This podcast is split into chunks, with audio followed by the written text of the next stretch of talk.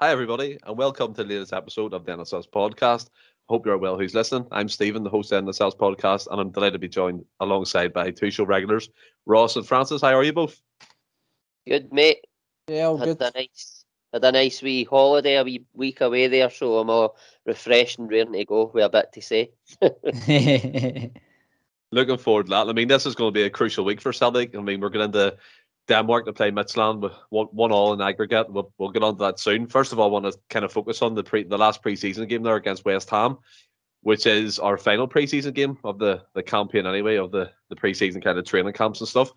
And we lost six two. Now it was quite a, a sobering result. But before we get on to some negatives, I want to focus on some positivity. Now people will be shocked to hear me say that, but I actually do.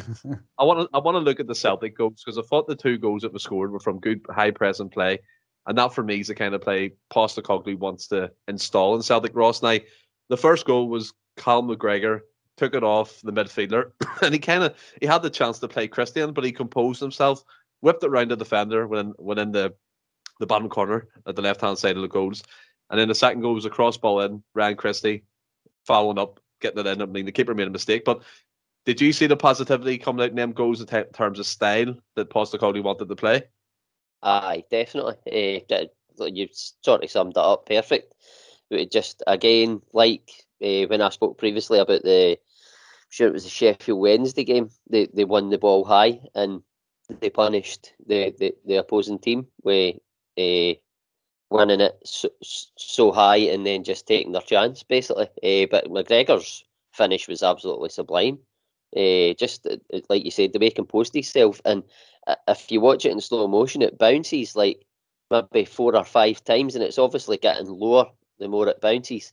And he just hits, it's actually no on the ground when he catches it, and he, he, he just catches it so sweet. It's just slightly off the ground, but that can be difficult to take a shot like that, and he's he's just had it perfect. And uh, aye, Christie, uh, again another another really good goal. Obviously, like you said, the keeper made a mistake, but he was just a, a, the whole the whole game. He was or he was a ball of energy, and he's he's shown glimpses again for me. Uh, and uh, if he's if his heads want to be with us, then it's it's it's a, a guy you want to sort of make part of the team going forward. Because uh, I certainly think that he is geared up for Angie's style in terms of how he plays the game. So aye, it was there were there were two great goals, uh, but obviously we'll touch on the rest of the game shortly. But the rest of it wasn't fantastic. That, as you said there, Ross, that McGregor goal, that ball was bouncing. See if I had hit that guaranteed corner flag all day long, like you know what I mean. But it, it's the way he composed himself, Francis, and the way he, the way he took it. it was like the McGregor of old. We kind of missed that last season, him getting forward and hitting shots. And I think Ross makes a brilliant point in regards to Christie. I think maybe probably until he got was he took off. I think he did get took off, yeah. And up until then, he's probably one of the best players in the pitch for Celtic in, in, in regards to the team sense. He, there was times in the first half the ball was getting whipped to him. He's controlling it first touch, taking over their fullback's head and all. I thought he was fantastic. And I said in the previous podcast, if if his head's in it and he wants to play for the team and he wants to sign that contract, then by all means keep him. He seems to be making an impression on the left hand side, doesn't he, Francis? Oh, most definitely. Like, like I said on the previous podcast, he's slightly out of position still, but it's probably more favoured because it's on the left hand side and he's a wee bit more confident because he's predominantly predominantly left foot. But his yeah, his goal was nice. Like you just two touched on, it was a a goalkeeping error, but he's coming in to the he's coming inside to the the middle of the park, like the penalty spot area in the middle of the goal for the cross coming for the from the other side and like I know that's pretty an old sort of style, simple style, but it's kind of what you want your left and right wingers to do when the opposite the opposition guys crossing it in. You want the other guy coming in, in at the back post and what like so. I've I've been I have been really impressed with Ryan Christie. Like you say, if if his head is in the right place, I, I think he's a major asset for us. It's kind of, it's it is kind of not hard for me to say, but it's like eating my own words from last season because it's the man was, you love to hate. I was adamant that, that Christie should leave along with his big head, go down to England or go abroad, wherever he was going to end up. But again, it's like if he can produce them performances, and as you said, he's still getting slightly p- played out of position, but his energy doubles up for that because on the left hand side he can cut in. I think the right hand side for me was a bit he's a bit one dimensional. He didn't get the best of Chris Taylor. Maybe you actually think the right hand side would suit him better so he can cut in his left, but it just doesn't seem to. It doesn't suit him at all. Uh, I get what you mean, and I thought maybe up until twenty minutes, thirty minutes, we played well, and then obviously as Ross touched upon, we took one two now. The team just fell apart. I thought, and a lot of people do say it's pre-season. Don't read too much into it, but again, I'm not banning that kind of kind of narrative because this is the last pre-season game, and we're heading into this major Champions League qualifier. Dane Murray, Stephen Welsh, not the point to blame at these guys, Ross, but it's what they, the situation they find themselves in. Again, it's made by the Celtic board by not strengthening these positions earlier. Is it a concern for you seeing how badly, now before we move on to Barkas, but how badly exposed we were, especially after just one simple ball over the top?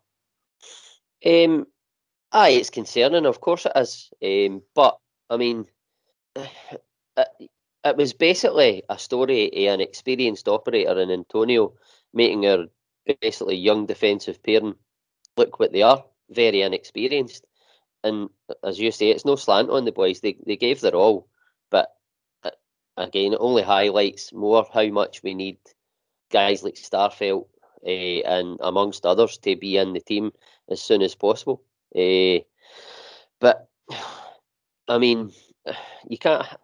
I don't. I, I think that the only saving grace really is that that that team on Saturday will probably be a far cry for what the team will be going forward when we're well into the season, if you like. Uh, obviously, that that that too is not going to be our defensive pairing for the majority of the season, barring injuries or whatever. But uh, aye, they were certainly exposed big time, and they looked like what they were, as I said, very inexperienced. But West Ham are a good side, and they've got seasoned professionals who essentially like took they were clinical and took their chances every time they were in, uh, and they were in a lot, by the way. But uh, I, I, it's concerning how easily we were opened up. But I hold on to the the saving grace that that won't be our back line moving forward in the next maybe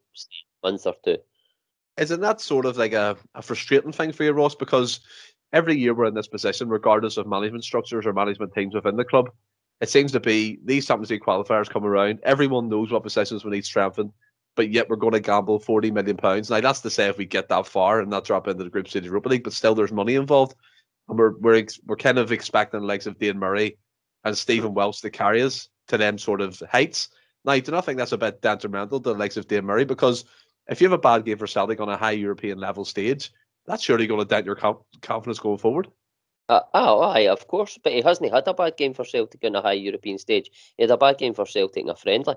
But I yeah, mean, but he, what I'm saying is he's 18 years old. He shouldn't be expected to be through into these games. No, absolutely not. But and I, I take your point. Like uh, in previous seasons, for a, a good number now, we have gambled on these qualifiers. But I think this year uh, it's it's more to do with the timing issue, and I know we shouldn't have let Eddie Howe do what he done or whatever, right? But it, it's happened.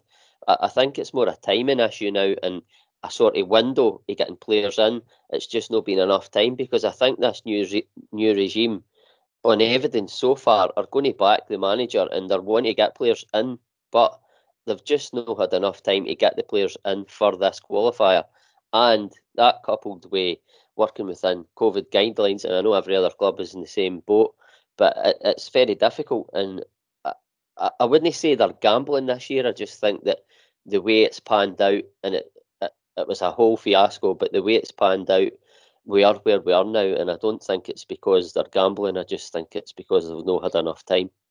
Uh, no, that's fair. I get your opinion. I mean, a lot of people would see it as in terms of sadly of kind of underprepared again. And as you pointed out there, the Eddie Howe's debacle went on for well months longer than it should have. But coming to your, yourself, Francis, here, in terms of the defence and the team that we got beat 6 2, we can't hide away from that. And it's like you throw Ralston into the mix there, it's a bunch of young guys, and then you're kind of dependent on, much like I said to Ross, is it a concern for yourself that we're kind of putting these guys in the, the Midtjylland game?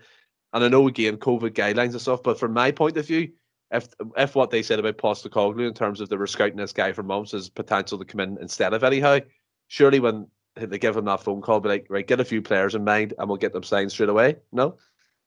No, I, I totally totally take on board your point, but I mean to go back as well, it's it was all transparent. It's like we're, we're led to believe that uh, Postecoglou was in the framework long before he was actually. Uh, we all heard about it, so we don't. That could just be Celtic saving face saying that he was he was in the plan months and months ago. We we really don't know.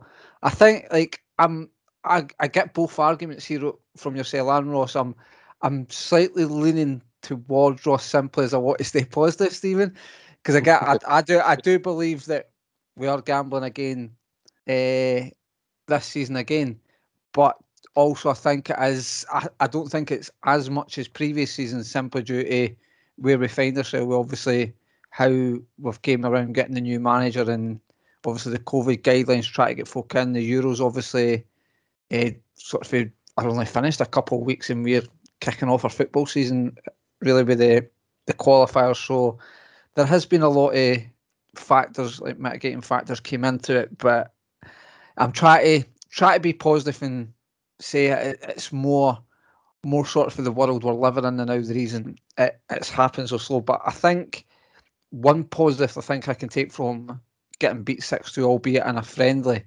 is maybe the board will look because obviously a lot of the board members are still there. What have been under previous managers, maybe they, they they'll maybe look at it and go, oh, "That's a bit of a wake up call here." The managers, I feel Postecoglou's been quite smart in a good way with some of his, his interviews and stuff, and he's putting wee sort of phrases in there that's but like sort of wee wee digs to the side to the board to say, "Come on, let's get the finger out here." So yeah, it's it's I can I can get both sides of the argument, Stephen, but I'm trying to I'm trying to side with Ross to stay positive on it. Oh, I mean, you have to grant me one thing. It did start the show with uh, two positives, the Celtic goals. I mean, yeah, no, no, no, no.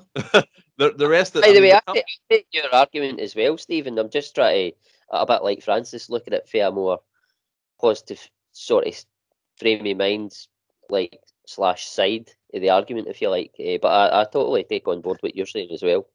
It's it's a bit like I mean, I get what you guys are saying. Like, don't get me wrong, pre-season, fair enough, but six two at home against any club at any sort of time is a bit of a shambles. Be honest, like. Yeah, no, no, I totally agree. It's never nice to see. Absolutely, it, it was it, it was really really bad how easily we were beaten on Saturday. But I, think you could say that the young guys' heads went down, uh, which is fair enough, uh, and it's up to Postecoglou to, to lift their heads uh, for Wednesday. Um, but I mean, there was there was positives in the game. Even though we got beat six two, you, could say we, we, we did play well going forward. Our passing was crisper and sharper. I don't think we were ever absolutely outplayed in the game at any point. I just think that West Ham were well, we our defence was found wanting. A bunch of young guys playing against seasoned footballers, uh, but I, I, I think we're playing with a purpose again and a clear plan, and we're just probably lacking probably a bit in personnel just now. But I, I believe the personnel is coming. Uh, you have to believe that because otherwise, what are we doing, eh? But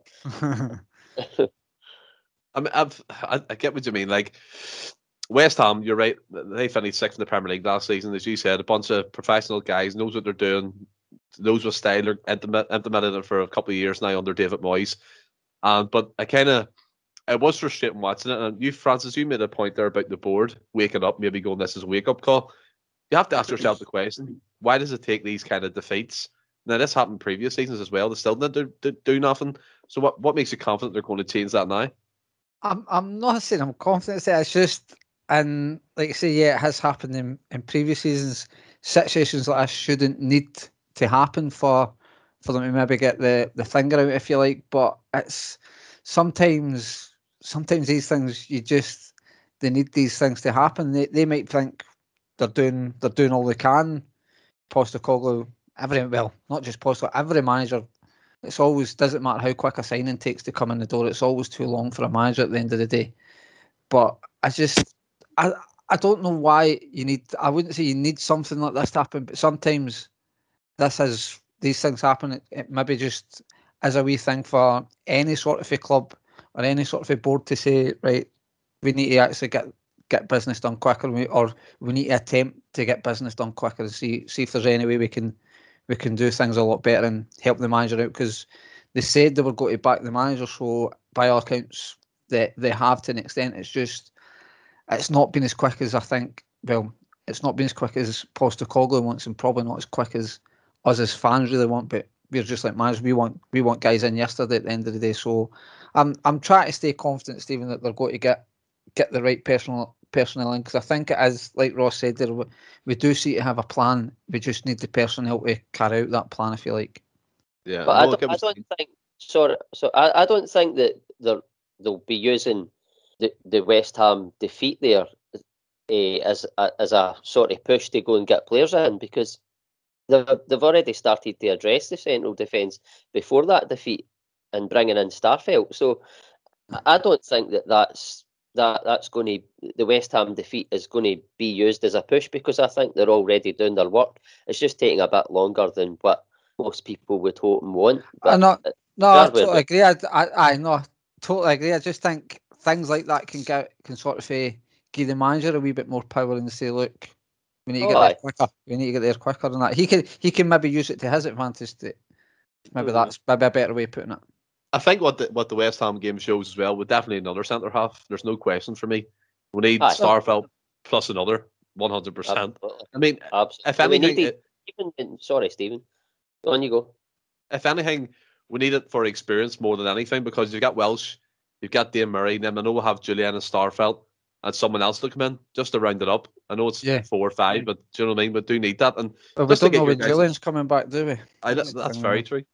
Uh, just to get your guys' opinion before we move on to other matters. Um, I know he's a new player and everyone's kind of grasping at him and stuff, and we've seen him in two appearances. But I have to give a shout out to Abada. I think Ross, he, he's been excellent in the games I've seen him in. I know he got took off basically before half time against Midtjylland because Bitton got sent off. But even in that short time and against West Ham, I just thought he brings a different dimension to the team. There was a point in the very first five minutes in the game, him and Edouard linked up well, and he was just bombing down the right hand side, taking players on, whipping cross shot, cross balls in, hitting shots and stuff. It's refreshing to see, isn't it? Aye, uh, it definitely is. Uh, I, have liked the look of him so far. I like his directness, uh, and like you said, he's added he's added a different dimension to the team, a, a dimension that the team was absolutely screaming out for uh, last season. Uh, he's, he hugs that touchline all the time, uh, and then all of a sudden he just drives inside or he drives for the byline. Uh, and he's another guy like Christie who is geared up for Angie's style. Uh, I have been very impressed with him uh, and the, the limited time that we've seen him.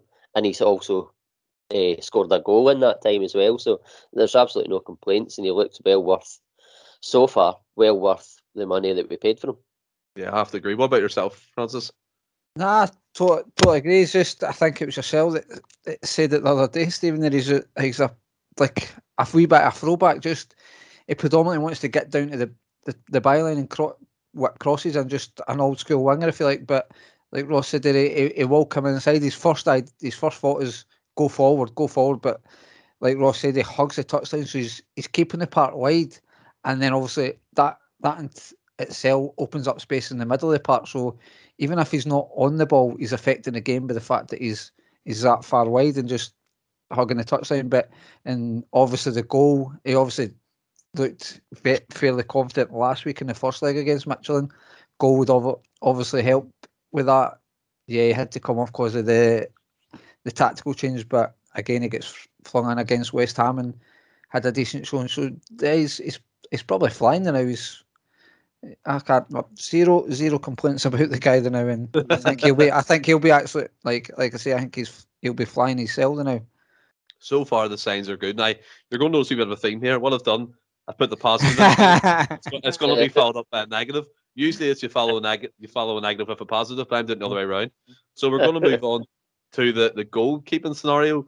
Barkas again has come in for much criticism. I mean, I tried defending that. Oh, ah, I get interrupted in our group chat and everything after the West Ham game. Me, me still defend them, but I'm not going to lose all hope yet. But I want to hear your guys' opinion before I give mine.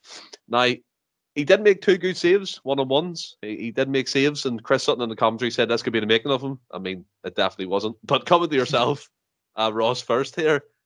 Barkas, Is it a no from you? Oft. The the biggest NO you'll ever see in your life for me. But um, I mean, like you say, they, they, you have to give credit where credit's due, and he did have a couple of good early stops, uh, one and ones um, that probably wouldn't have looked out of place in his uh, YouTube reel for his Athens days. Um, but I mean, the Antonio one was probably more of a poor finish, but he still had to make the save. Uh, the Lanzini one's a very good save, one and one. He, he, he stays up, keep, makes his sail big, but. Uh, he just sort of reversed, reverts back to type with that second goal uh, for West Ham. Where uh, I mean, again, okay, he was exposed by his defence, but his positioning was one of the worst I've ever seen. It was so so bad, man. Was, I don't like. He was so far over. It was. It just wasn't true. But I mean, in my opinion, and I said it on the. I'm sure I said it in the group last week. Uh, I personally think if if we don't bring in a replacement for Vasilis Barkas before, before the end of the transfer window, this transfer window, then I don't think it really matters who else we sign. And I, I didn't say this lightly, and I don't like to say it, but I think if if we continue with him, I, think it's going to be highly, highly unlikely that we win that title back off the Rangers. I, I, I think that he costs us 15 points a season rather than gains is that you didn't win league titles at any level with a poor, unreliable keeper, and it, that's what he is. It, it's just a, it's a fact of football. Uh, it's been proven time and time again for me. Uh, I, I just think it is a matter of urgency for me that he is replaced uh, sooner rather than later. I mean, that uh, picture has been been doing the rounds. Ross, as you said, that positioning where they have him basically coming out and he's kind of still in the centre of his goal. It's it's horrendous, and I have to admit that myself. And I've been the one kind of been a Barkas cheerleader, so to speak.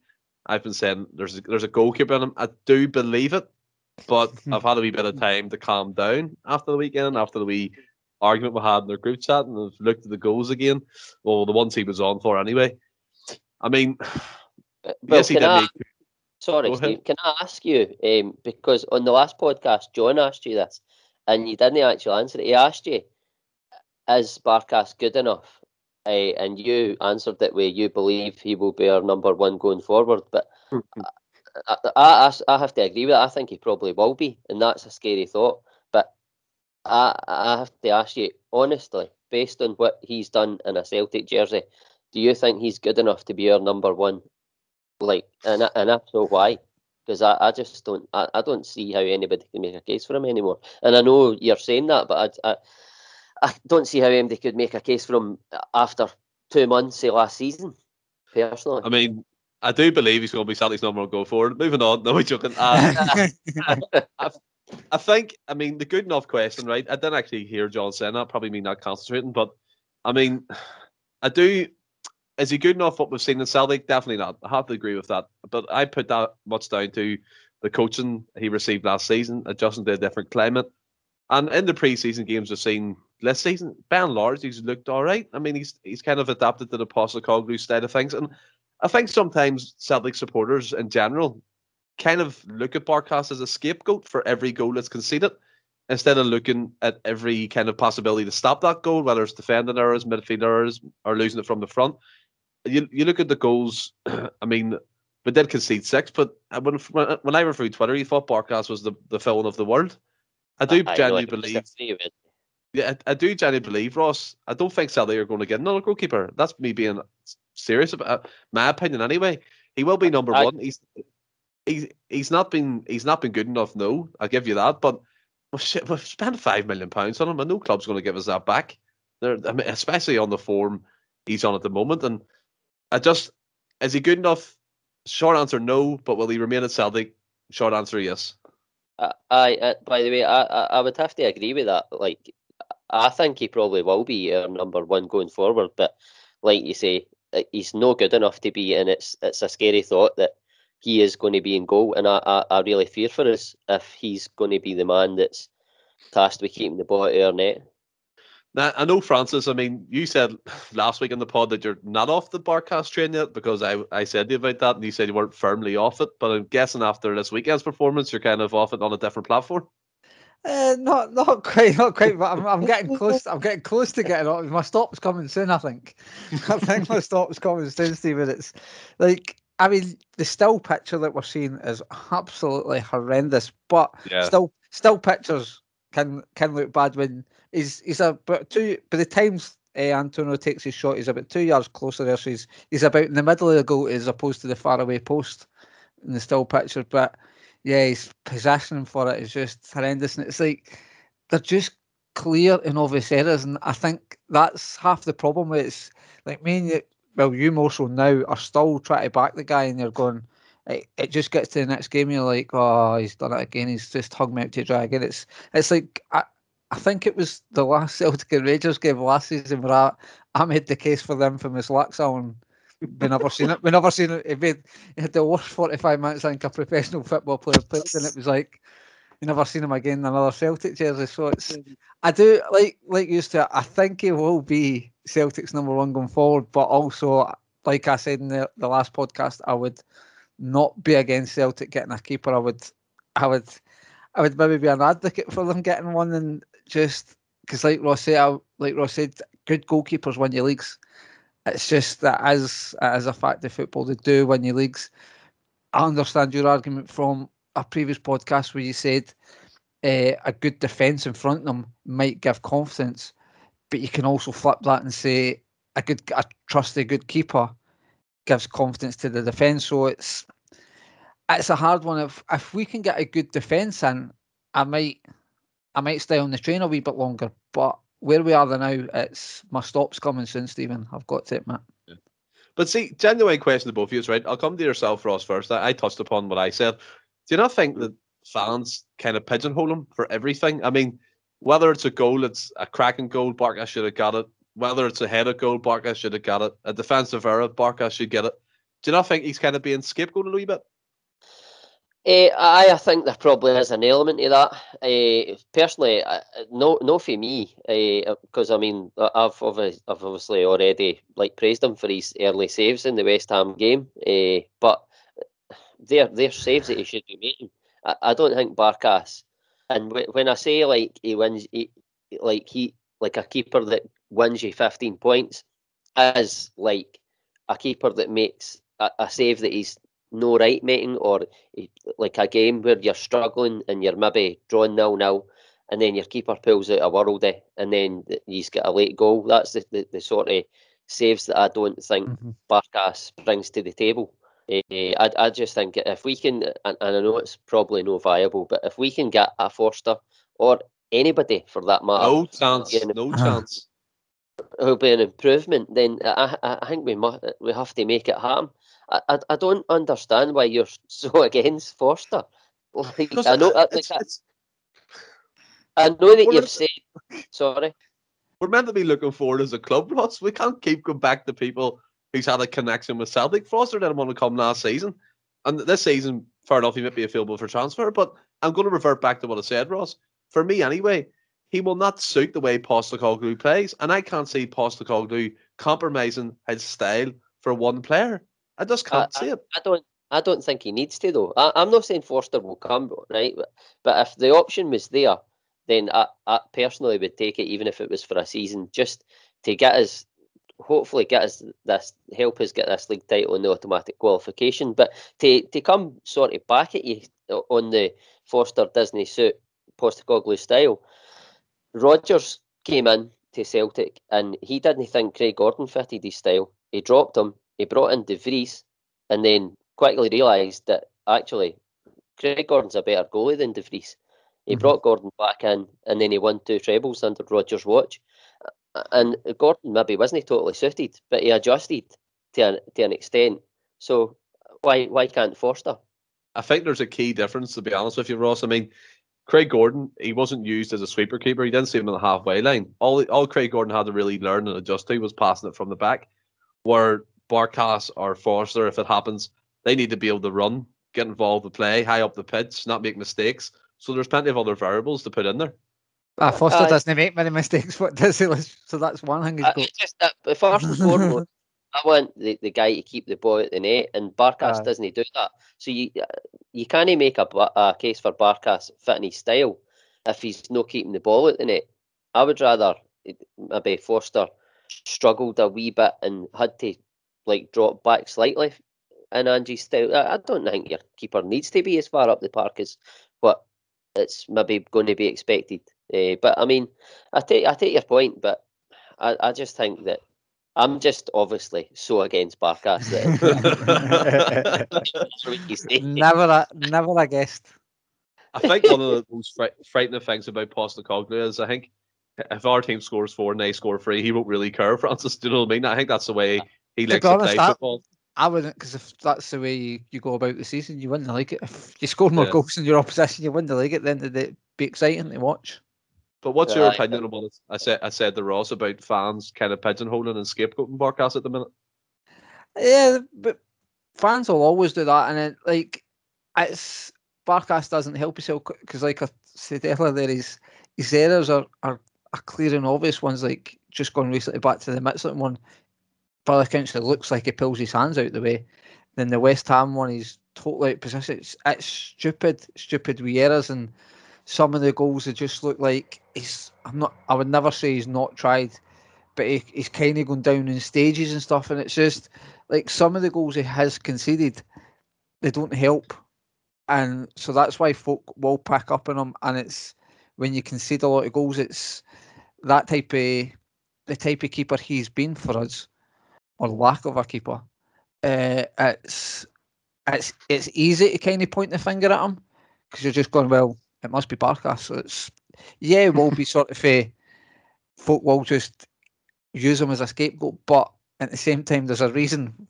I'm not saying every goal is his fault, but there's a reason folk use somebody as a scapegoat because guys like James Forrest in the past have been using it, used as a scapegoat. Then suddenly he was injured, and last season we a lot of the fans that used him as a scapegoat realised that he wasn't. Now, if Barkas could do something like that, then. but I, I just, uh, I'm struggling for him, Stephen. I'm struggling. I'm yeah. struggling to be on struggling to be on side with him. I mean, Barkas is like that song, though. That it wasn't me. So just every chorus, it wasn't me. but look, moving on to the last sort of point about the match I want to speak about, and that's Leigh Griffiths. I mean, obviously it's been a contentious issue for everyone involved around Celtic. I mean, podcast podcast groups like kind of addressing it, and obviously he's been cleared of any criminal activity. That's fair enough. But for me, anyway, I was against Leigh Griffiths getting a new contract, so my opinion doesn't really change. I don't think he should be at the club for me, he hasn't done anything to merit being the club. Merit being the club, and obviously added into the fact of off-field drama. This is two pre-seasons in a row where he's kind of been the centre of attention. And for me, for Postecoglou, I think anyway, it's a kind of a, a circus he doesn't need around him. Ross, would you not agree with that? Uh, I, I would, I would agree that. Agree with that uh, wholeheartedly. But I think that, like we've touched on before, he was given that new contract more out of necessity uh, as regards because he the personnel we had uh, rather than whether he deserved to be there. Uh, I, I, think that's all that was really. Yeah, I mean, what what's your opinion on? Obviously, I, I mean, yes, he's been cleared of any wrongdoing. That's fair enough, but Celtic fans will kind of judge you. That's the truth. They're judged during execution when it comes to things like this, and not even add into the fact that I mean, look at it as well. If we go to away grounds if they're filled, it could be even worse kind of things being chanted from the stands. And like for me, the booing, I have to admit with you guys, I probably would have booed as well. Now, the reason why is because added up to everything, this has been four years of Griffiths basically being unavailable for Celtic. He had that golden period when he scored 40 goals on under Ronny Deila. Fair enough. He comes on the pitch and he scores. He does score some goals. I mean, I think he scored like six or seven last season. Uh, but I come to yourself, Ross, again do you think that his time should be up? Obviously, the Celtic supporter divided, and it's hard, but you can't have a divided support going into this season, especially with Postecoglou's first season.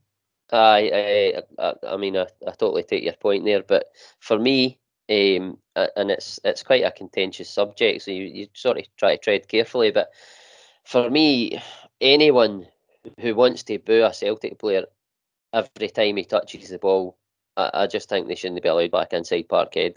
That that sort of behaviour, if you like, is alien to me. And I mean, I know, like you've said, he, he hasn't been great for a while, and he's had countless chances. But as soon as you pull on the hoops and are playing for the, the cause, you should never ever be booed. I mean, by all means, voice your frustrations on a player's performance with like expletives. Uh, if you if you want to do that, uh, whatever way, like that type of thing happens in every ground across the country on a weekly basis. But you, you can't be booing your own players every touch. And uh, I accept he faced he, faced some serious allegations, uh, but there, there's been a thorough investigation, and he's been deemed that there's no case to answer by the responsible authorities. Uh, don't get me wrong, he's once again been an absolute naive idiot, to say the least. But I'm trying to try to watch what I'm saying here. But a lot of people, uh, without the facts, and they don't have all the facts, are taking the moral high ground for me, and they're giving him a very dangerous label. Uh, this sort of siege uh, out with the pitchforks mentality, I feel is unfair. Uh, mm. When when you've sort of formed the opinion, if you like, on min- minimal facts, it, it, it, can push someone down a very dangerous road mentally. I think I think I, Ross I think, as well. What, uh-huh. what it what it shows. I mean, I said it to you guys. Obviously, it, it is a contentious issue, but again, it's surrounding Celtic, and I kind of need spoke about instead of left there. I mean, but what it does show, even on our podcast, we're divided, and that's it's okay to be divided and what way you, you see things. And as you said, he's been clear to the, 40s and stuff, but I'm kind of basing my argument around of what he's been available for the last four seasons, which is zero to nil, quite honestly. Mm-hmm. And then added to the fact last preseason he get didn't get took away because he was unfit. This preseason, obviously, the online behaviour came into account there, um, Francis. But what's your opinion on it?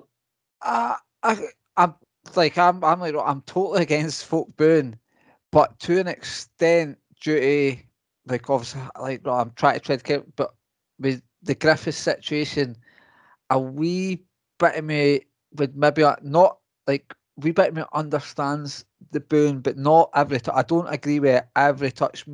Like it's quite hard when I, I, I don't agree with boon, but maybe if they booed like try and try and let hear me out. If they booed when he came on as a frustration thing, I hope if this carries on, it's they Celtic fans should not be anywhere near it. We, we don't need fans booing you every week, every week, like, and as soon as you touch the ball. I'm hoping this has just got to be a one-off. That's it sort of a, it's done. They've they've vented their frustration to let Leigh Griffiths know that look, you've got it. This is again, you're letting the you're letting the club down, and or it's I don't well, I don't. You can't really say he's let the club down. I said when he's not been found guilty of any charges and stuff. So it's maybe just like Ross said, folk taking the moral high ground. Yeah. But it's it's maybe just I'm hoping it's just a section of fans saying, look, we're we're actually we're actually we're losing patience with with your sort of a behaviour or the the sort of a the media attention you're bringing to the club and stuff. So if it like I'm really hoping and praying that it doesn't go doesn't carry on going forward because that it's just got to help nobody because we're, we're all in agreement. A, a fit and fine and Griffiths is a guy you want your team, but like you say, he's not really been a fit and fine and Griffiths for a few seasons now. But just to kind of touch on something that you said as well about wanting him away and stuff, uh, obviously, but going to away grounds that we can't control behaviour of away fans.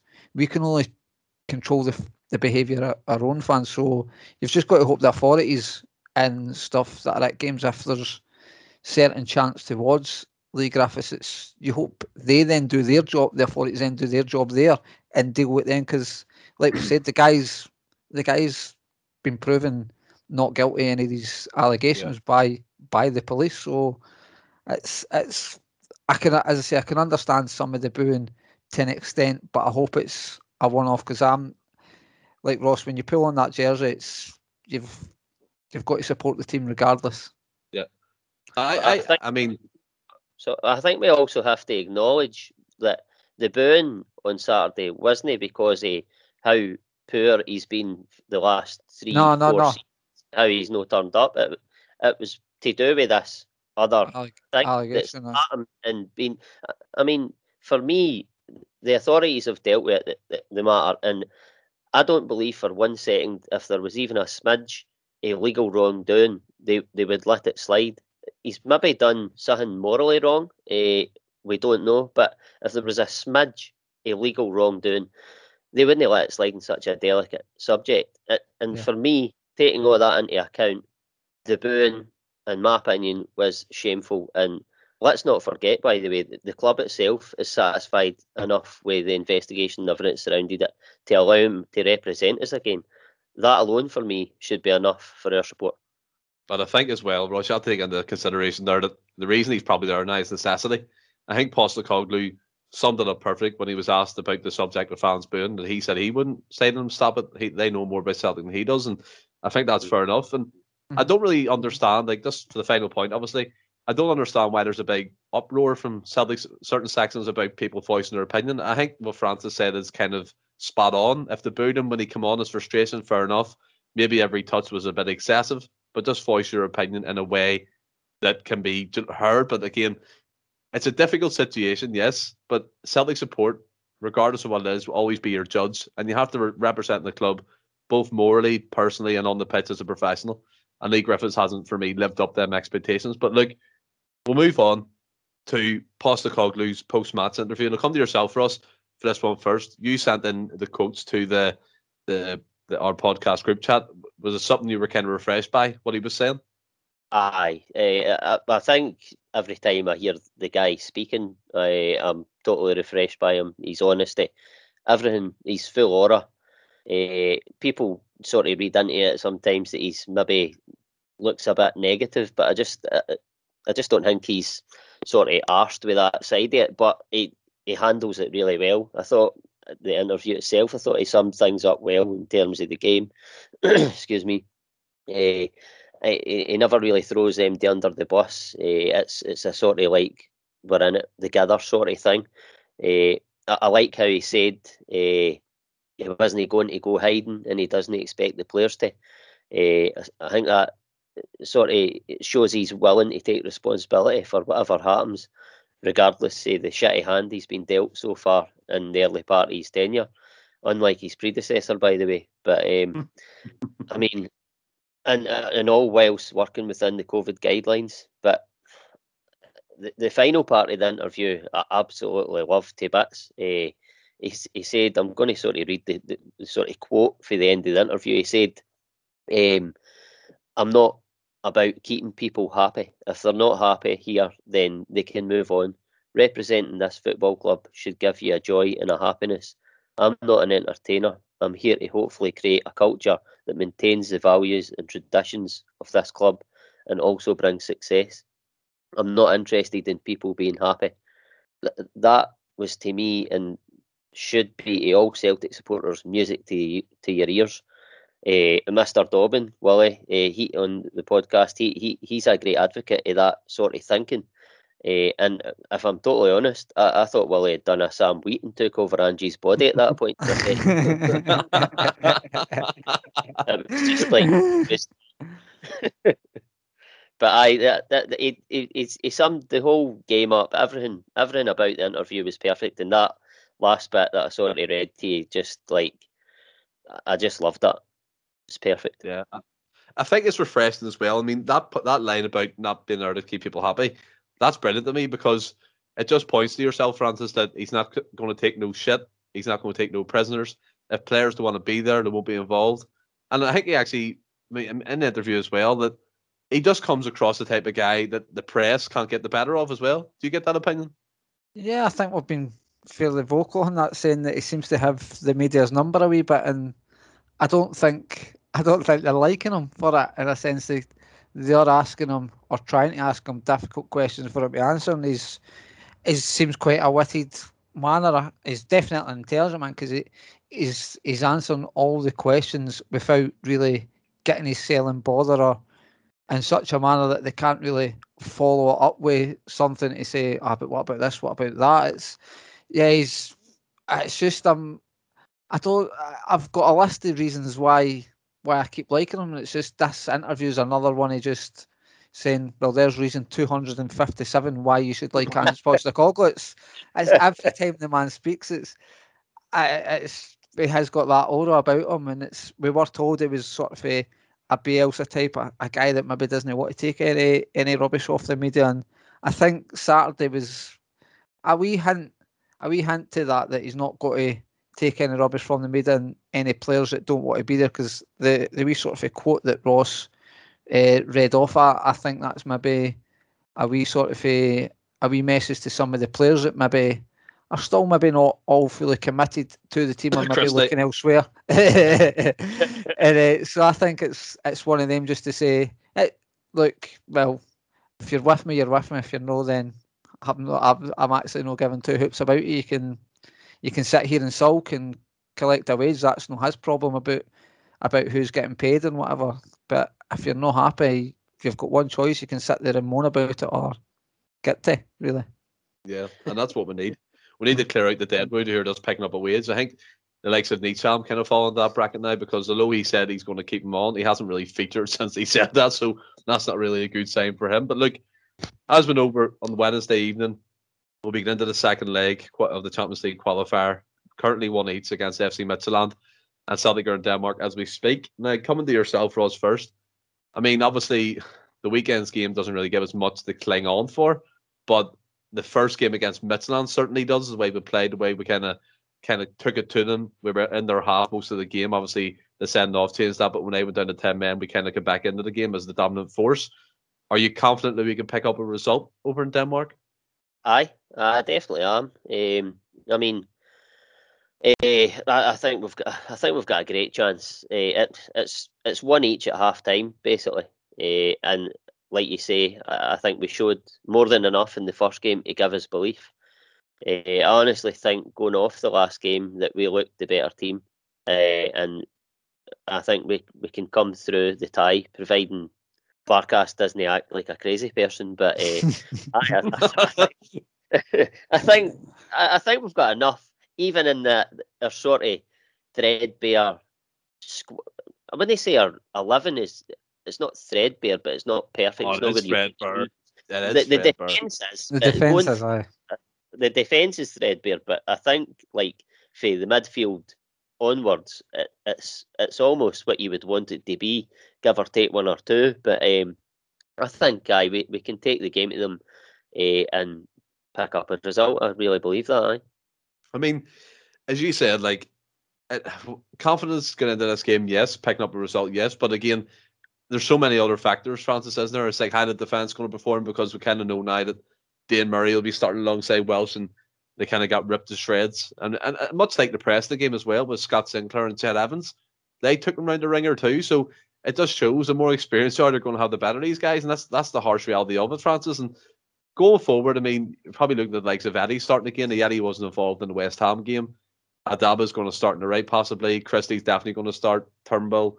I mean, middle of the front, I think we're decent. We're good going forward. Still a few improvements needed there. But are you confident yourself going into this game? We can kind of get through this round? Yeah, because it's pretty much what I believe the back five, if you like, if you include Barkas, is going to be the same one that played the majority of the game uh, last uh, last week. So there's there's no reason not to be confident. Obviously, the West Ham game, it's it's not great for uh, the back the the back four and Barkas, but in all due respect to Midtjylland, they're no they're no West Ham. They've not got a big battling striker like Michail Antonio, and they've not got like twenty five pound players and uh, is it Buendía or something that doesn't really, never really ben got a kick of the ball. I Benrahma didn't really get a kick of the ball last season and guys like Lanzini and that Argentinian international. So uh, just just simply going on last week's performance, there's there's no reason not to go into the game uh, confident. As I say, well, pretty much like Dan Murray and Stephen Welsh had a really great game. So the Midtjylland players will maybe look at them and go, well, we really need to be, we really need to be up for this to get a sniff because well account, Stephen Welsh gave them absolute zero last week. So yeah, he did. They've got, did, they've got, they've, they'll be looking at it going, well, we need to be in a top air game to get by these young boys because we struggled last week. So there's there's two ways to look at the defence. Well, yeah, we all agree that we would prefer different personnel in there, especially just the the sort of essential defence thing. But Midtjylland can't necessarily be confident going, oh, we've got we've got their, their number really because they never last week. Hmm. I mean, I'm going to throw a curveball. You so come to yourself, Ross, for this. Now, Liam Shaw, big William, a big fan of Liam Shaw. He's kind of said it in all the podcasts he's been on previously in regards to pre-season performances. Do you think there might be a shout for him to start instead of Dane Murray? I know he can play centre back, or do you think he should just keep it a status quo with just include Dane Murray? Um, I, I don't think I don't I don't think he would come into that that central pairing. I think if anybody did it would maybe be Urhoghide. Um, mm-hmm. But mm-hmm. I I don't know if like Shaw has featured he featured at the start of the pre-season, and uh, to be honest with you, I hadn't seen really any of the games at the, the very start, so I can't give you a bit a, a proper opinion. But William, uh, he's been very vocal about how good he looked. Uh, does he get into that sort of midfield at the moment? Uh, for me, uh, not having seen him, it's it's a difficult one. But I think, as as regards the central pairing of the defence, I don't think he would slide into that uh, before young Murray. Yeah. Um, what, what about yourself, Franny? We just keep it the same. Keep Dane Murray in there. Yeah, Dane Murray or like Ross said, Urhoghide, but I don't.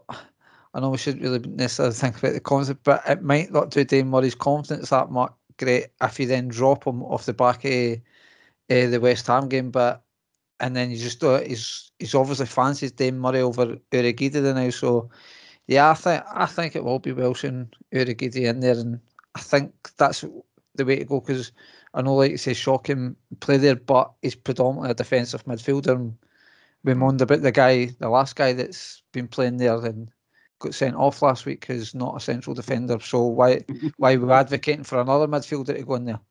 Yeah. Did you not know his second? Did you not know his uh, he has a free barrel name? So it's Liam Shaw Beaton. I think that's. but look, we'll, we'll, move on. We'll move on to the lineup predictions. Go go to yourself, Franny, for this. What have you gone for? I think it'll be the exact same lineup as they played against West Ham. So with Barkas and goal, a back four of Taylor, uh, Murray, Welsh, and Ralston. I think Abada will keep his place because obviously played well in the previous game and played there in Forrest. Obviously, I don't know where he's at fitness wise, but maybe Forrest could come in, but I think it will be Abada with Soro and McGregor sitting and Turnbull just in front of them with Christie and Edouard up front. I think that's me got 11. I've not got it wrote down. But I think that's yeah. it. what about, what about I was nearly doing a John. I was nearly doing a John there.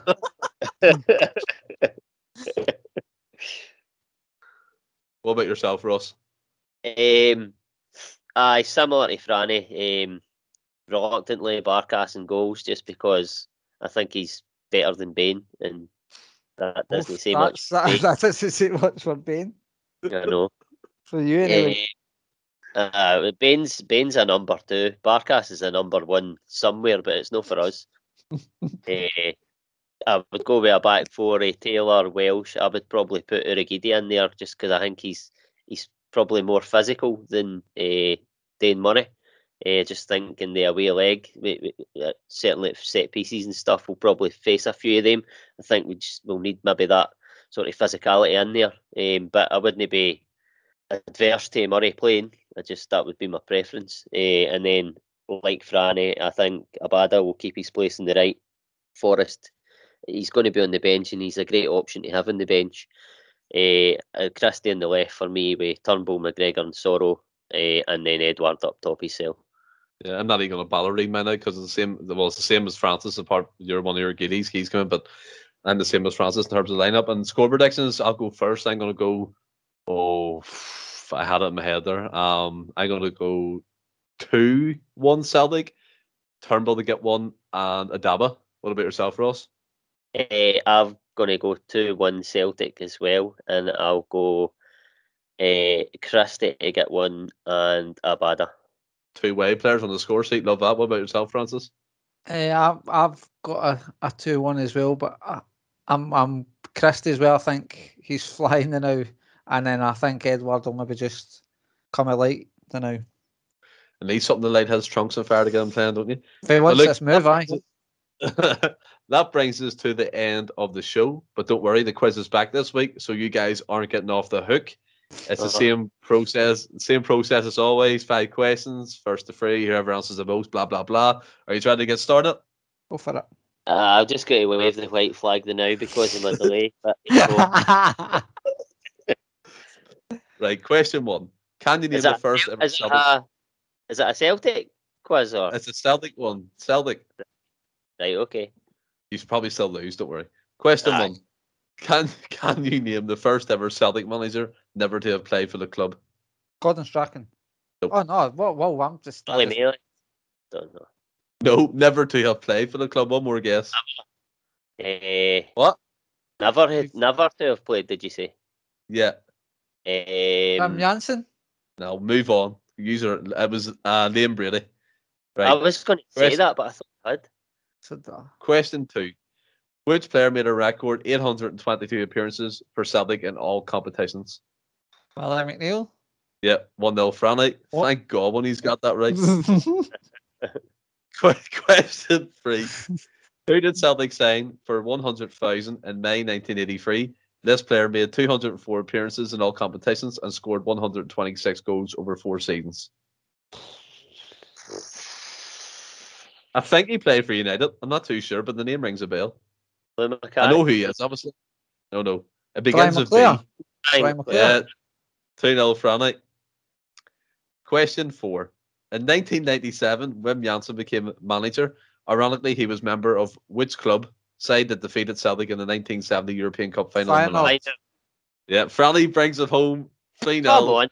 Me No, there. he, nah, he did there, us. It's like, Ross, definitely. Ross, you end up speaking like a chipmunk when you're on these quizzes. I can't even hear you. But guys, I mean, lots to talk about there. Have you enjoyed this one? Ah, it was good, aye. Yeah. yeah, I enjoyed it, mate. Aye. Yeah. And to everyone who's listening, as John always alludes to in the last previous podcast, we are going to be going video soon. So stay tuned for that. I'll be making an announcement on all the social pages when that's happening, but hopefully it's within the next two to three weeks. So something to look forward to. And I forgot to say this wa- last week to everyone who's listening. I'll say it, I'll say it this week. Stay well and keep safe. Hail, hail.